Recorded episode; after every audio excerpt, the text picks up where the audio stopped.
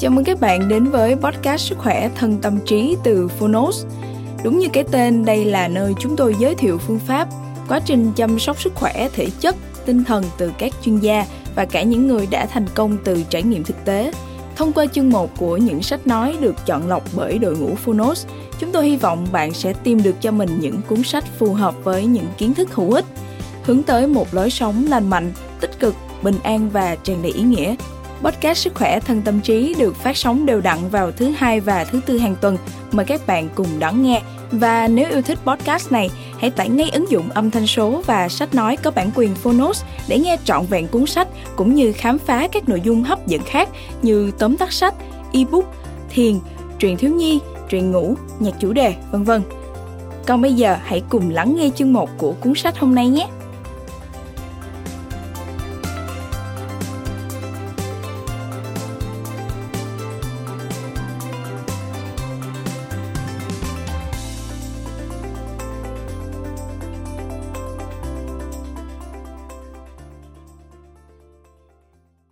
Bạn đang nghe từ Phonos.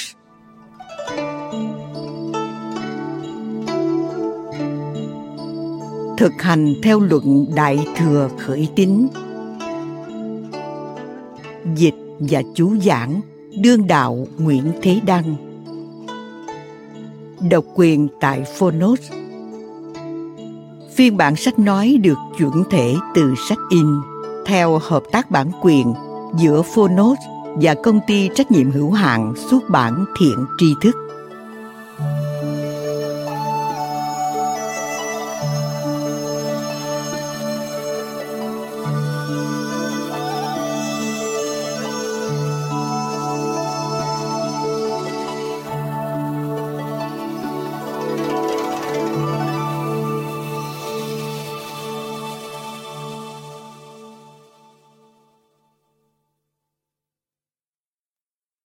Lời nói đầu Luận Đại Thừa Khởi Tín được cho là của Bồ Tát Avagosa, tức Mã Minh, sống vào thế kỷ thứ nhất.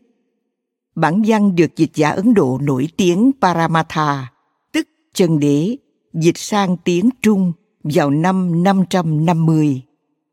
Khoảng 150 năm sau, có một bản dịch của một dịch giả Ấn Độ khác là Shishananda, tức Thật Xoa Nanda, vì đã dịch bộ kinh Hoa Nghiêm 80 quyển. Bản văn này ngoài hai bản dịch sang tiếng Trung Hoa, không tìm thấy bản gốc tiếng Sanskrit, cũng không tìm thấy bản dịch sang tiếng Tây Tạng.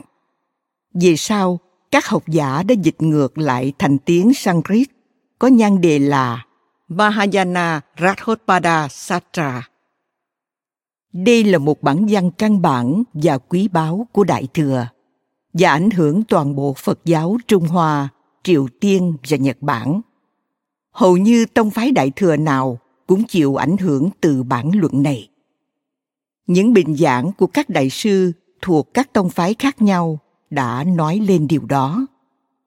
Như Huệ Viễn, sinh năm 523, mất năm 592 có đại thừa khởi tín luận nghĩa sớ. Đại sư Nguyên Hiểu, người Triều Tiên, sinh năm 617, mất năm 686. Pháp Tạng, sinh năm 643, mất năm 712. Tổ thứ ba Hoa Nghiêm Tông, Tông Mật, sinh năm 780, mất năm 841. Tổ thứ năm Hoa Nghiêm Tông, và cũng là một vị tổ thiền tông. Những thiền sư chuyên tu như Hám Sơn, sinh năm 1546, mất năm 1623, với cuốn khởi tính luận trực giải, vân vân.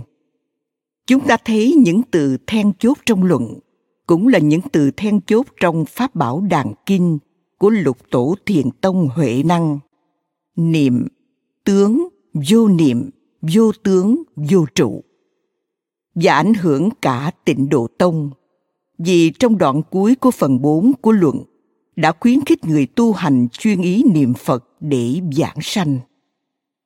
Theo các học giả Nhật Bản, đã có trên 170 sách giảng giải về luận này.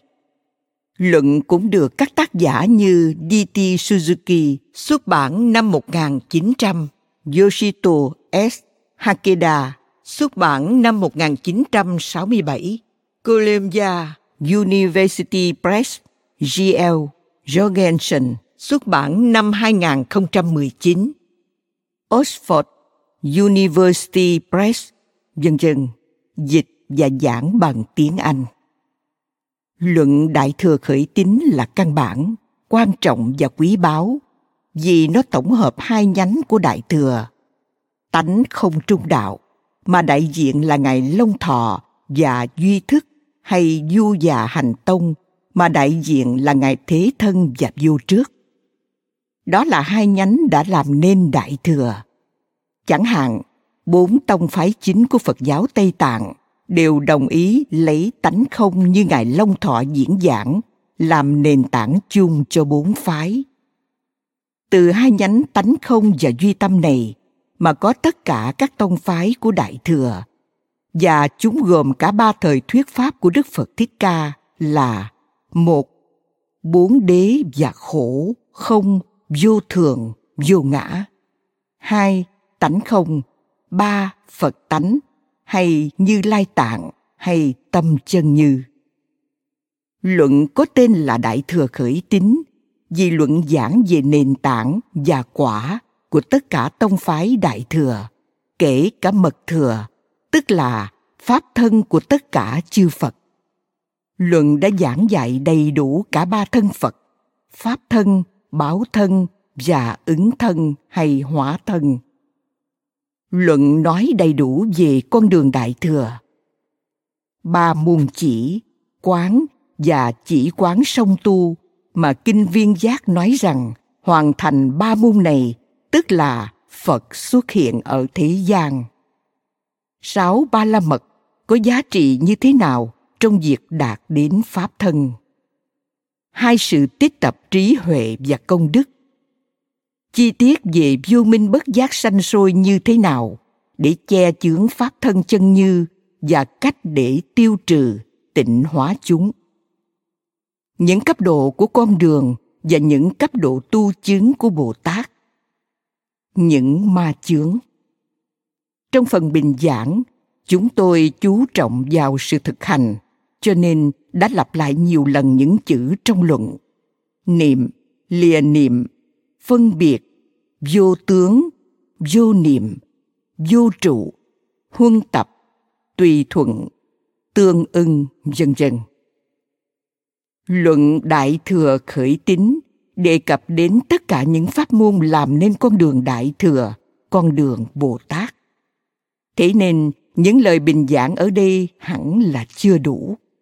Mỗi người tu tập có thể tìm thấy những đoạn, những câu trong luận để tự mình khai phá qua thực hành, để càng ngày càng mở rộng con đường thẳng đến thực tại chân như.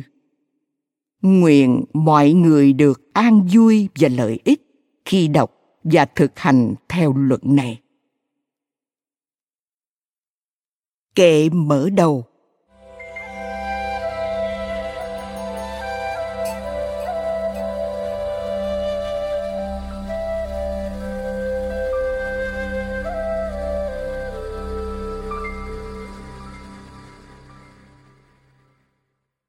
Quy mạng khắp mười phương. Bậc tối thắng biết khắp, sắc vô ngại tự tại. Đại bi cứu thế gian, thể tướng của thân ngài biển pháp tánh chân như, tạng vô lượng công đức. Những bậc tu như thật, vì muốn khắp chúng sanh, trừ nghi bỏ tà chấp khởi chánh tính đại thừa, giống phật chẳng đoạn dứt. Đây là bài kệ mở đầu. Bồ tát mã minh ca ngợi phật và những bậc tu như thật, tức là các bồ tát đã vào những địa của pháp thân. Phật là lưỡng túc tôn, hai sự tích tập trí huệ và công đức đã đầy đủ, nên hoàn toàn chứng nhập ba thân.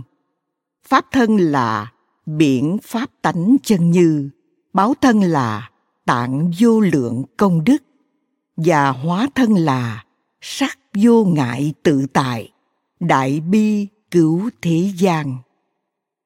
Ca ngợi phật và các bồ tát thập địa biểu lộ lòng sùng mộ biết ơn đối với đức phật và các bậc thầy của người tạo luận. Sùng mộ biết ơn đối với những bậc trên đây là lòng từ, và muốn cho chúng sanh trừ nghi, bỏ tà chấp. Đây là lòng bi đối với chúng sanh. Mong muốn giống phật chẳng đoạn dứt là nguyện hạnh của bồ tát. Luận nói, có pháp có thể làm phát khởi tính căn đại thừa nên cần nói. Nói về pháp này có năm phần. Một, phần nhân duyên hai, phần lập nghĩa. Ba, phần giải thích. Bốn, phần tu hành tĩnh tâm. Năm, phần khuyên tu và lợi ích.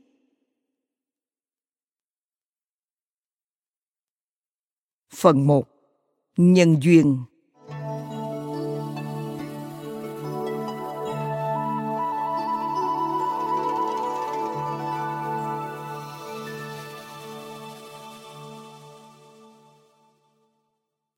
Hỏi, Do nhân duyên gì mà tạo luận này?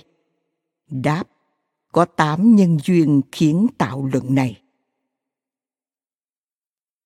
Tám nhân duyên ấy là, một, tướng nhân duyên tổng quát đó là vì khiến chúng sanh lìa tất cả khổ, được rốt ráo an vui, chẳng phải mong cầu danh lợi và sự cung kính của thế gian nhân duyên tổng quát trong việc tạo luận là muốn chúng sanh lìa tất cả khổ, được sống trong thực tại chân thật, gọi là rốt ráo an vui.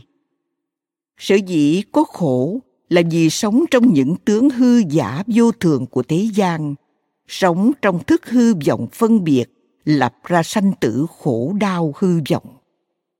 Được rốt ráo an vui là đạt được thực tại đầu tiên và cuối cùng của đời người và vũ trụ mà luận gọi là như lai tạng, vốn có sẵn nơi mỗi người. Kinh đại bác niết bàn nói, tất cả chúng sanh đều có phật tánh, tức là có như lai tạng này vậy. Vì chúng sanh đã khổ, đang khổ và sẽ khổ, chứ không phải vì danh lợi và sự kính trọng cho mình đây là nguyện hạnh của ngài mã minh. Và ngài đã viết ra luận này như một công việc trong bồ tát hạnh của ngài. Hai, vì muốn giải thích nghĩa căn bản của như lai để các chúng sanh hiểu chân chánh không bị lầm lạc. Nghĩa căn bản của như lai là như lai tạng là pháp thân. Đây là nền tảng từ đó có tất cả các địa của các bậc thánh cho đến phật. Và như lai tạng đó cũng là nền tảng của sanh tử hư vọng do chúng sanh, do vô minh mà lập thành. Ba, vì muốn cho những chúng sanh thiện căn đã thành thục, có thể kham nhận đại thừa, chẳng thối lui lòng tin. Thiện căn thành thục, biểu lộ nơi lòng tin. Cho nên bước đầu của đại thừa là thập tính, rồi mới thập trụ, thập hạnh thập hồi hướng, tứ gia hạnh thập địa và phật. Lòng tin là căn lành, căn bản để đi suốt con đường đại thừa. 4. Vì muốn những chúng sanh căn lành còn ít, tu tập lòng tin. Như lý do thứ ba, ở đây nói tu tập lòng tin, cho thấy rằng lòng tin là căn bản của con đường đại thừa. Đầu đề của luận này là đại thừa khởi tín, khởi lòng tin vào đại thừa. Năm, vì chỉ bày phương tiện tiêu trừ nghiệp chướng xấu ác, khéo giữ tâm mình, xa lìa si mạng, ra khỏi lưới tà. Phương tiện tiêu trừ nghiệp chướng xấu ác, ra khỏi tà kiến vô minh, để khéo giữ bản tâm như lai tạng của mình, là những pháp môn phương tiện như chỉ, quán các hành, niệm phật, vân dân được nói trong phần 4 tu hành tính tâm. Điều cần nhớ đối với một hành giả là những pháp môn phương tiện ấy không ra ngoài nền tảng như lai tạng. Khởi phát từ nền tảng như lai tạng để đưa chúng ta ngộ nhập nền tảng như lai tạng. 6. Vì chỉ bày tu tập chỉ quán đối trị tâm sai lầm của phàm phu và nhị thừa. Dùng tu tập chỉ quán để đạt đến tự tánh chân như hay tâm chân như. Tâm chân như này vốn là chỉ, tức là định, tịch lặng, và quán, tức là huệ, chiếu soi đồng thời. Thế nên dùng phương tiện chỉ quán của tâm sanh diệt để đạt đến chỉ quán chẳng sanh chẳng diệt của tâm chân như. Phàm phu thì không có chỉ và quán, nhị thừa thì chỉ có chỉ mà không có quán, nên chỉ đạt được phương tiện tịch lặng của chân như mà không đạt được phương tiện chiếu soi của chân như. Bồ Tát thì tu và đạt đến cả chỉ và quán, mà luận gọi là như thật không, tức là chỉ và như thật bất không, tức là quán. 7. Vì chỉ bày phương tiện chuyên niệm để sanh ở trước Phật, chắc chắn không còn thối lui tính tâm.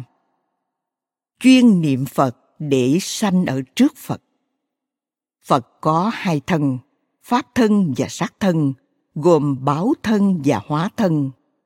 Nếu chuyên niệm pháp thân, tức là pháp thân của tất cả chư Phật, tức là tâm chân như, thì được vào pháp thân của tất cả chư Phật và được thấy pháp thân là nghĩa sanh ở trước Phật. Nếu chuyên niệm báo thân và hóa thân của một Đức Phật nào, thì sẽ sanh về cõi báo thân tịnh độ của Đức Phật ấy.